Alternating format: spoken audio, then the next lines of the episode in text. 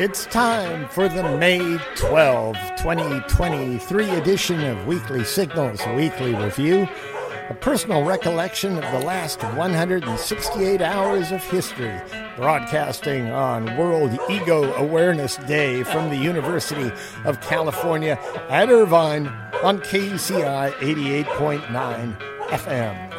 I'm Nathan Callahan. And I'm Mike Caspar. And as always, the star of Jordan Peele's remake of Pinocchio, Mahler, the fake news dog. Good morning, Mahler. Good morning, Mahler. I do not remember the character of an obnoxious, overbearing dog in the original Pinocchio, but. Oh, yeah, okay. All right, all right. All right. Apparently, it's not obnoxious, or he's doing the role of Pinocchio. Oh, I see. Yeah. Wow. Yeah. He's having trouble with the nose. You'll get used to it. All right. The nose again. It's, it's, It's a nose, major yeah. problem for him. Yeah. Today we'll be talking about ocean deoxygenation, three way babies, the sexual predator in chief, surviving on wine, and so much more. But 1st Mm-hmm. did you ever think about leaving the country, Mike? Yes, I have. Permanently. Yeah. A long time ago, probably 20 years ago, I thought that somehow Costa Rica would be kind of a cool place to live. Costa Rica. I thought about it as a but cool, but not because you wanted to leave No, here. there was a time when I thought I might have to leave. what? What's that about? That goes way back. To the draft. Yeah. Yeah. There was some discussion within the family unit about something But like just that. because you were dissatisfied with the country itself, was there any reason? I didn't want to get shot and killed. From the Daily Beast, Russian authorities will launch construction of an expatriate village on the outskirts of Moscow for conservative minded Americans and Canadians next year.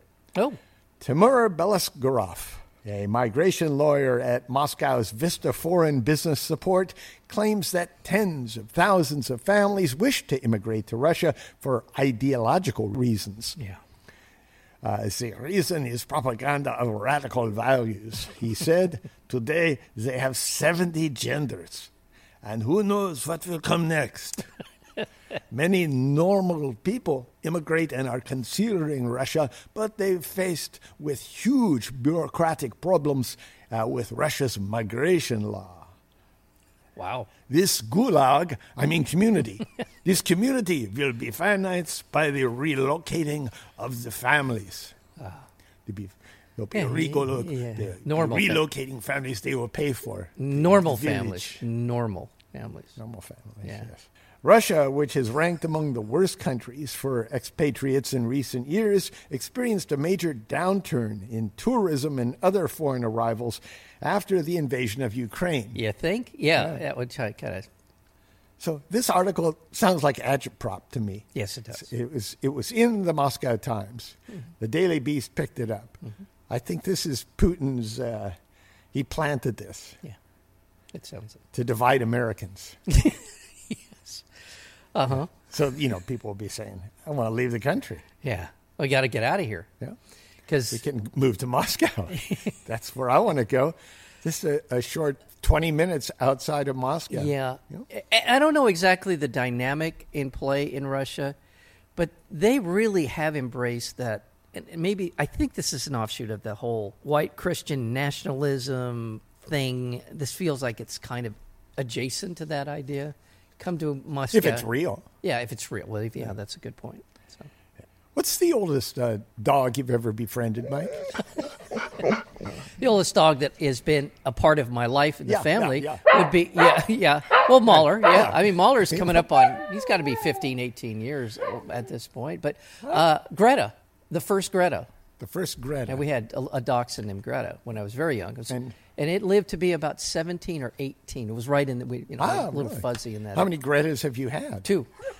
From United Press International, the world's oldest dog, Bobby, celebrated his milestone 31st birthday Good yesterday. God. Yeah, 31. Jesus. Bobby, who lives in Portugal and was born May 11, 1992, My- was named the world's oldest dog living and oldest dog ever by Guinness World Records earlier this year. Very good, Mahler. A little shout out from Mahler. Oh, wait. This just in. The world's oldest dog, Bobby, who celebrated his milestone 31st birthday yesterday, Died. Died. Yeah.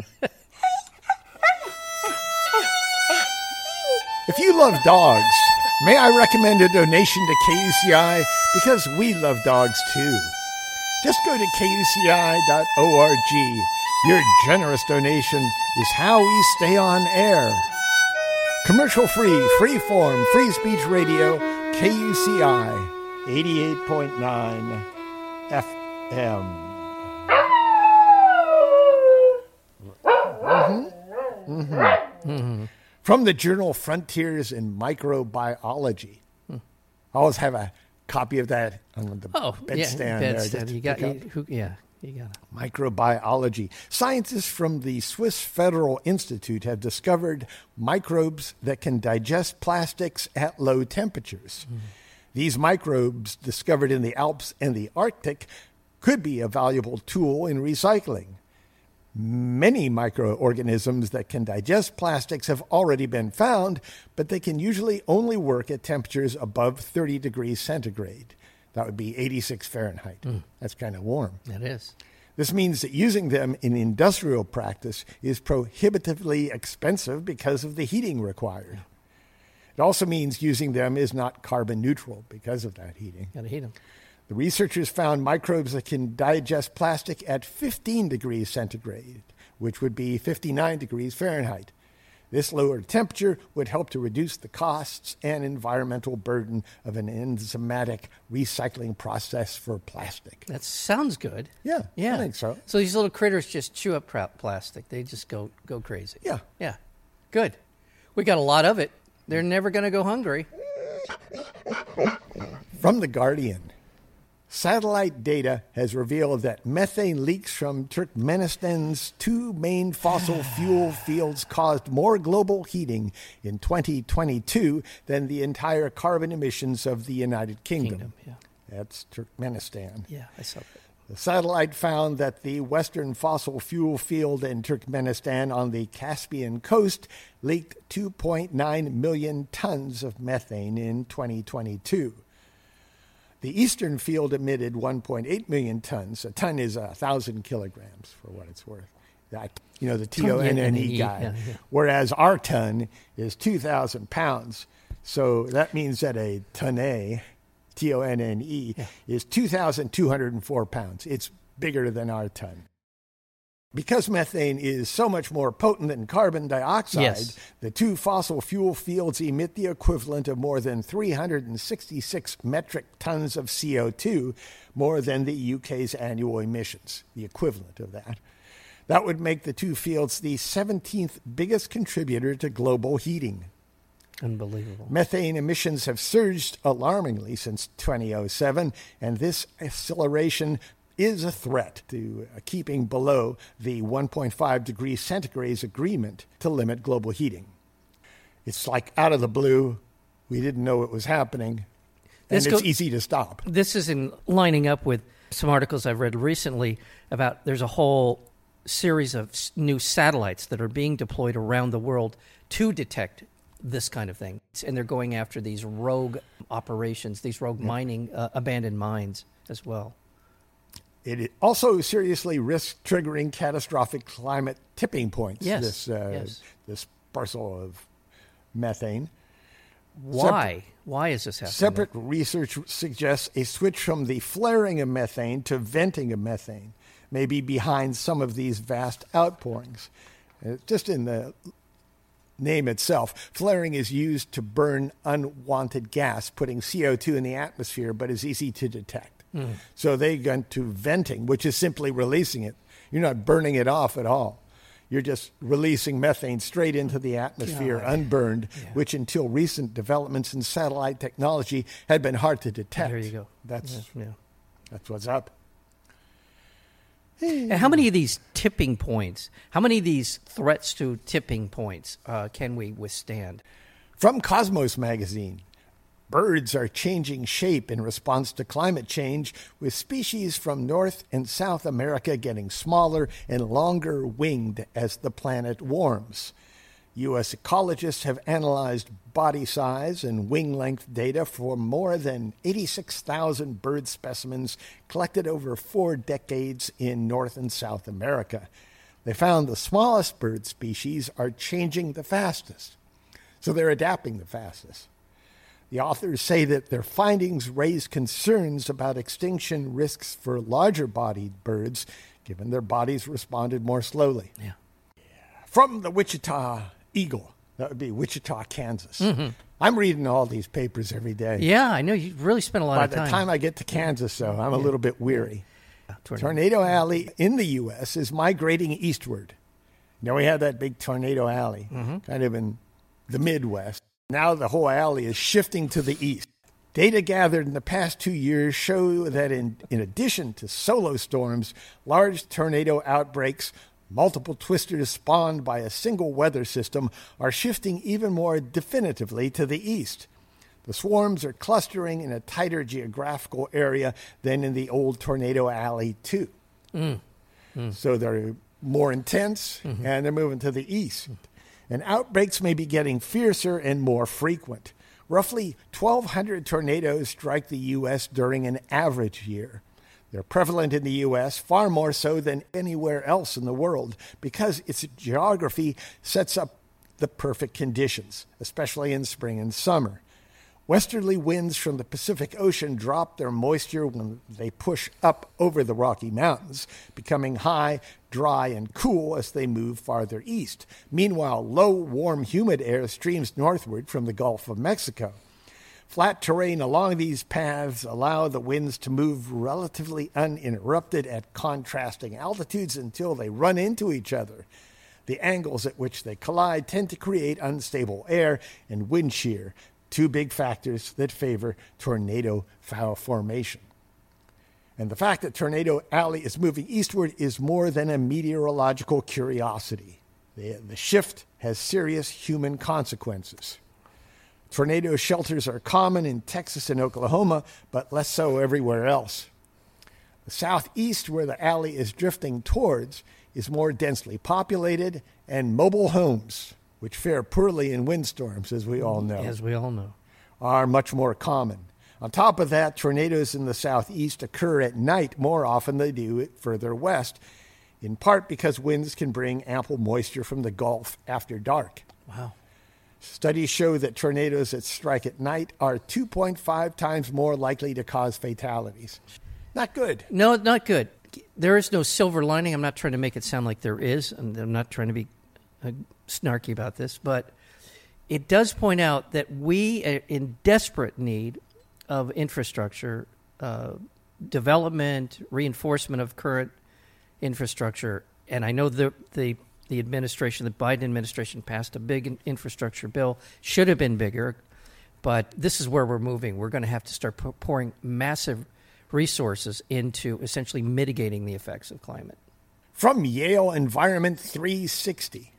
Global warming not only increases ocean temperatures, it triggers a cascade of effects that are stripping the seas of oxygen. Fish are already moving to new waters in search of oxygen, and scientists are warning of the long term threat to fish species and marine ecosystems. The tropics will empty as fish move to more oxygenated waters, and those specialist fish, or specialized fish, already living at the poles will face extinction. So we got a serious fish situation here. we do. I mean, on one hand, you could say they're all grouping together, and it'll be easier to catch them if we want to That's, that's the them. last thing we need is Yeah. to be able to harvest more fish out of the ocean. Since the 1960s, the area of low oxygen water in the open ocean has increased by 1.7 million square miles. Oxygen levels in the world's oceans have already dropped more than 2% between 1960 and 2010, and they are expected to decline up to 7% below the 1960 level over the next century. Some patches are worse than others. The top of the Northeast Pacific has lost more than 15% of its oxygen. Researchers complain that the oxygen problem doesn't get the attention it deserves, with ocean acidification and warming grabbing the bulk of both news headlines and academic research. But when you compare the three effects warming, acidification, and deoxygenation the impacts of low oxygen are the worst. If you run out of oxygen, the other problems are inconsequential. Yeah. Uh, fish, like other animals, need to breathe. You're listening to KUCI 88.9 FM, Irvine, California. Visit us on the web at kuci.org, on Facebook at facebook.com slash KUCI 88.9, on our Tumblr blog at kuciradio.tumblr.com, and on Twitter and Instagram at KUCI FM. Mm-hmm. Mm-hmm. From Slate Magazine.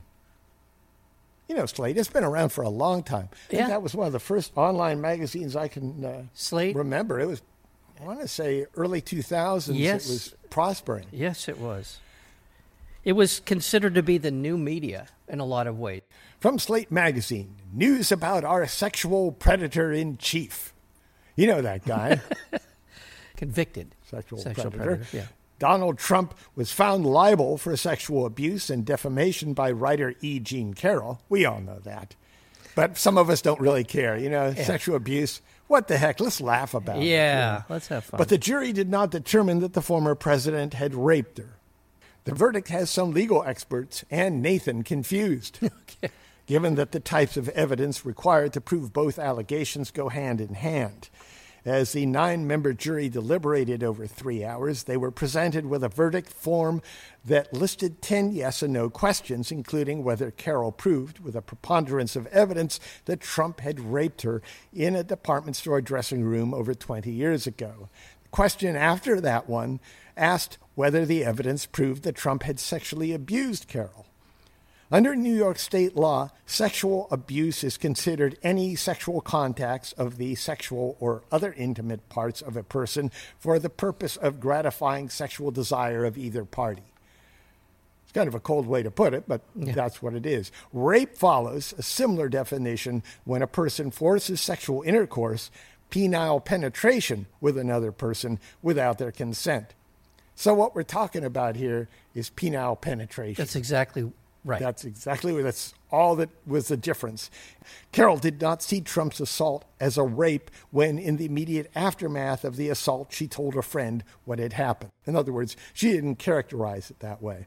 It's also easier to see how digital penetration could have occurred despite the relatively small confines of a department store changing room and Carroll struggling uh, than it is to envision penile penetration also occurring. But my consideration in this would have been isn't Trump's penis so small that it's probably smaller than his finger or thumb? Thumb or whatever. Yeah, yeah, whatever it is. That's why they call him President uh, Trufflecock.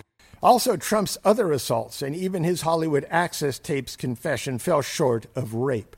They supported Carroll's sexual assault charge to a far greater extent than they did her claim of rape. The dominant model for explaining jury decisions is called the story model. And that's what was going on here. Juries tried to construct stories that explained the evidence presented to them. Given what the jury heard, it was probably easier to construct a compelling story of sexual assault than a story in which the assault included a rape. This verdict was returned in under three hours Yeah. suggesting that there was substantial agreement on the most important issues from the outset. Yeah. But from this perspective, it appears that the Trump jury performed admirably given the evidence. So Well, the- yeah. that's a real question. that was my question too. Is are we supposed to like look at this jury as being a little bit favorable to Trump? And it sounds like not. Yeah. This is Well, in addition to the, in that three-hour time frame, in addition to coming to some agreement about the charges themselves, they also had to determine the financial compensation for pain and suffering that she had gone through. yeah. So they had to do a number of different things. So three hours is pretty darn quick Yeah. for what they and so they obviously were in agreement. And there was some discussion about one of the jurors was uh, someone who listened to a podcast by one of these right wing white nationalists, and would he would how would he fare in this deliberation? Yeah. Apparently, pretty well in terms of uh, the jury's um, agreement. From our good friend Michael Hiltzik at Los Angeles Times, greedflation. Mm-hmm. Greedflation. Oh, I think I know where this is going. Greedflation. Yeah. yeah. I don't like the word, but greedflation. He wants to turn it into something. Yeah. Greedflation. That's what it's called when businesses raise prices higher and faster than is needed to cover increases in their costs. In other words, they profit off their problems. Yeah, exactly. You know, things are getting out of hand in the outside world, the prices are going up, so they just double down and charge us twice as much for it. Yeah. Two recent papers measure the impact of greedflation and identify some of the leading culprits by name. Good. Researchers at the Federal Reserve Bank of Kansas City calculated that in 2021, during a period where consumer demand largely cratered because people were staying home, businesses jacked up prices so far and so fast that they screwed over the economy. That's also the finding of a second paper out of the University of Massachusetts Amherst. They traced price increases at several companies and connected them with their executives' public indications that the pandemic, along with oil price shocks resulting from the Russian invasion of Ukraine and supply logjams at American ports, gave them cover to raise prices without a significant backlash from consumers. That's right. As PepsiCo Chief Financial Officer Hugh Johnston told investment analysts in April of 2021, the environment is well set up for pricing to be positive going forward. That's that I, kind of BS. That I know the, the talk that they give, it's just this corporate yeah. speak, that really what they're saying is time's right to screw our customers. Exactly. In the fourth quarter of 2021, Tyson Foods sales of beef fell by 6.2% compared with the same period in 2020, but it raised prices 31.7%. Yeah. In labeling it to widen its operating margin on beef by 6%. Yeah. Another greedflation company was Procter & Gamble, which markets Pampers diapers, Bounty paper towels, Gillette razors, Head and Shoulder shampoo, and Crest toothpaste, among a lot of other things. In the fourth quarter of 2022, sales across all Procter & Gamble's product segments fell by 6% compared with a year earlier, but it raised prices by 10%. The chemical giant DuPont was candid about how the supply logjam and other shocks enhanced its ability to raise prices and join the greedflation bandwagon. It's a constructive market for pricing. It's another example Good of God. corporate speak. Jesus. A constructive market for pricing. Jesus. In other words, the same thing. Yeah. Let's figure out creative ways to screw our customers. Well, and let, and it's also we can get away with it because in the mind, my mind, as I go through these big supermarkets, it's impossible for a consumer to know what's a justifiable increase in, in the cost of things yeah. and not. And they're counting on you not being able to figure out that you're being screwed. Especially when you have media behind it telling you that it's a supply chain. Yeah, it's a supply chain. It's inflation. It's the supply chain. Now, that it's a constructive market for pricing, quote, came from the chairman and CEO, Edward D. Breen of DuPont. Mm-hmm. So it's not some, you know, little corporate slug who had to come out and do this, be the spokesperson. This is the CEO of the company. Corporate markups reached a record during the pandemic, helping trigger inflation. Successive Congresses and administrations have stood idly by as mergers and acquisitions reduce competition throughout the economy and have allowed some companies to collect windfall profits without limitation. But the Amherst study sees glimmers of hope. Good. Under Chair Lina Khan, the Federal Trade Commission has signaled a more aggressive stance against anti competitive mergers. And the Inflation Reduction Act, enacted last year, incorporated new incentives for production of renewable energy sources, which could counteract the market power of big oil companies. Yes. Which is a lot. It's pervasive. Oh my it's God! everywhere. It's Yes. the most. It's most pervasive. By the way, it does just give a complete push this thing off the uh, shelf kind of idea that capitalism, especially here in 2023 America, is the marketplace, the forces of the marketplace, the yin and yang of consumer demand and supply have anything to do with pricing. Yeah. It's a lie. And a lot of this also has to do with the fact that many of these companies are, and industries, especially oil, are being so heavily subsidized by our taxpayer dollars that they don't give a rat's ass about the actual supply and demand forces. They give less than a rat's ass. exactly. From the New York Times, more than 20 years after scientists first released a draft sequence of the human genome, the Book of Life has been given a long overdue rewrite. A more accurate and inclusive edition of our genetic code was published this Wednesday, marking a major step toward a deeper understanding of human biology and personalized medicine for people from a wide range of racial and ethnic backgrounds. Unlike the previous reference, which was largely based on the DNA of one mixed race man from Buffalo, almost sounds like a joke. It does. With inputs from a few dozen other individuals, mostly of European descent, the new pangenome incorporates nearly complete genetic sequences from 47 men and women of diverse origins, including African Americans, Caribbean Islanders, East Asians, West Africans, and South Americans. The revamped genome map represents a crucial tool for scientists and clinicians hoping to identify genetic variations associated with disease. It also promises to deliver treatments that can benefit all people, regardless of their race, ethnicity, or ancestry. That's good news. It is good news. From the Associated Press, in an effort to prevent the children from inheriting rare genetic diseases, the first babies created using an experimental technique combining DNA from three people have been born. Wow. That's in the UK. Britain's Human Fertilization and Embryology Authority, that's an unfortunately named uh, group, although it'd be fun to have the t shirt. It would be. Yeah.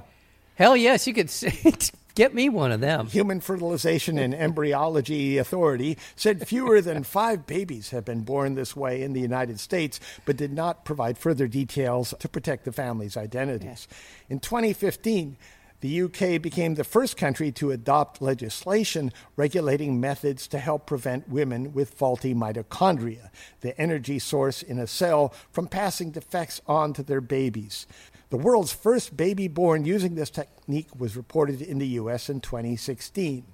The genetic defects can result in diseases such as muscular dystrophy, epilepsy, heart problems, and intellectual disabilities. About one in 200 children in Britain is born with mitochondrial disorder. For a woman with faulty mitochondria, scientists take genetic material from her egg or embryo. This is how it works. Mm-hmm. Which is then transferred into a donor egg or embryo that is, still has healthy mitochondria, but had the rest of its key DNA removed. That's crazy. that is crazy. The fertilized embryo is then transferred into the womb of the mother. The genetic material from the donated egg companies comprises less than 1% of the child created from this technique. Mitochondrial donation treatment offers families with severe inherited mitochondrial illnesses the possibility of a healthy child. And that's the whole purpose of all this. Amen. Yeah. And from the Wild the Wild Street Journal. I like that better than the Wall Street Journal. From the Wall Street Journal. Tipping at the self-checkout aisle has come to airports, stadiums, cookie shops and cafes with some prompts requesting a 20% tip. Tipping at the self-checkout aisle. You go to a self-checkout, Well- you're doing the work There's one person there making sure you're not pocketing everything before you walk out of there. and you got a tip. yeah, you got a tip now? Really? Tipflation, also known as tip creep. I thought that's what they called Trump, but I don't know. Tipflation, also known as tip creep, has inundated consumers in a post COVID world as stores and companies try to snag some extra income. But the, a corporation asking a customer to tip while that customer is doing all the work sucks. Yeah. The Wall Street Journal reached out to the companies and locations that are asking for tips at self checkout kiosks and found that most try to justify their bad behavior behavior by claiming the tip prompt is always optional. Well, yeah. A spokesperson, Yeah, it is. It's always been optional. uh, theory behind this, though, is once you have people moving in the direction of Yeah. giving money to you, then you hit them with the tip. They're likely just to hit something, even the lower version of the tip, just to uh, get out of there. Meanwhile, the companies don't need to pay their workers as much because they're getting compensated in tips. Yeah, I uh, just bought a cup of coffee a couple of days ago, was four dollars, and then they flipped the, the screen around. Yeah. And I just hit two fifty. I gave two fifty on a four dollar cup of Well, coffee. you're a generous man. well, I don't know. I don't mind doing stuff like that. It's up to you to do Yeah, that. yeah. But it's just when I'm when I'm doing all the work myself. When, when there's nobody engaging me at all, if know. they're just hovering over at the at the uh, Yeah. at the desk that's overseeing the operation, I don't feel they deserve the tip. I know. A spokesperson from Petco Park, one of the companies that's involved in this, said that the tips are split among the staff. Okay. Meng Zhu, a John Hopkins professor studying consumer behavior, said that not only does presenting a tip option pressure consumers to tip, it also guides them to amounts that the business wants. Speaking of tips, Mike, Yeah. KCI will be holding its annual fundraiser beginning May 22nd. That's on Monday. It's a Monday. So uh, hold on to your hats So and take any spare change you have, Yeah. start putting it in jars. Yeah. By the time it gets to May 22nd, which is what, like a little It's bit a- more than a week away, It's a week from Monday.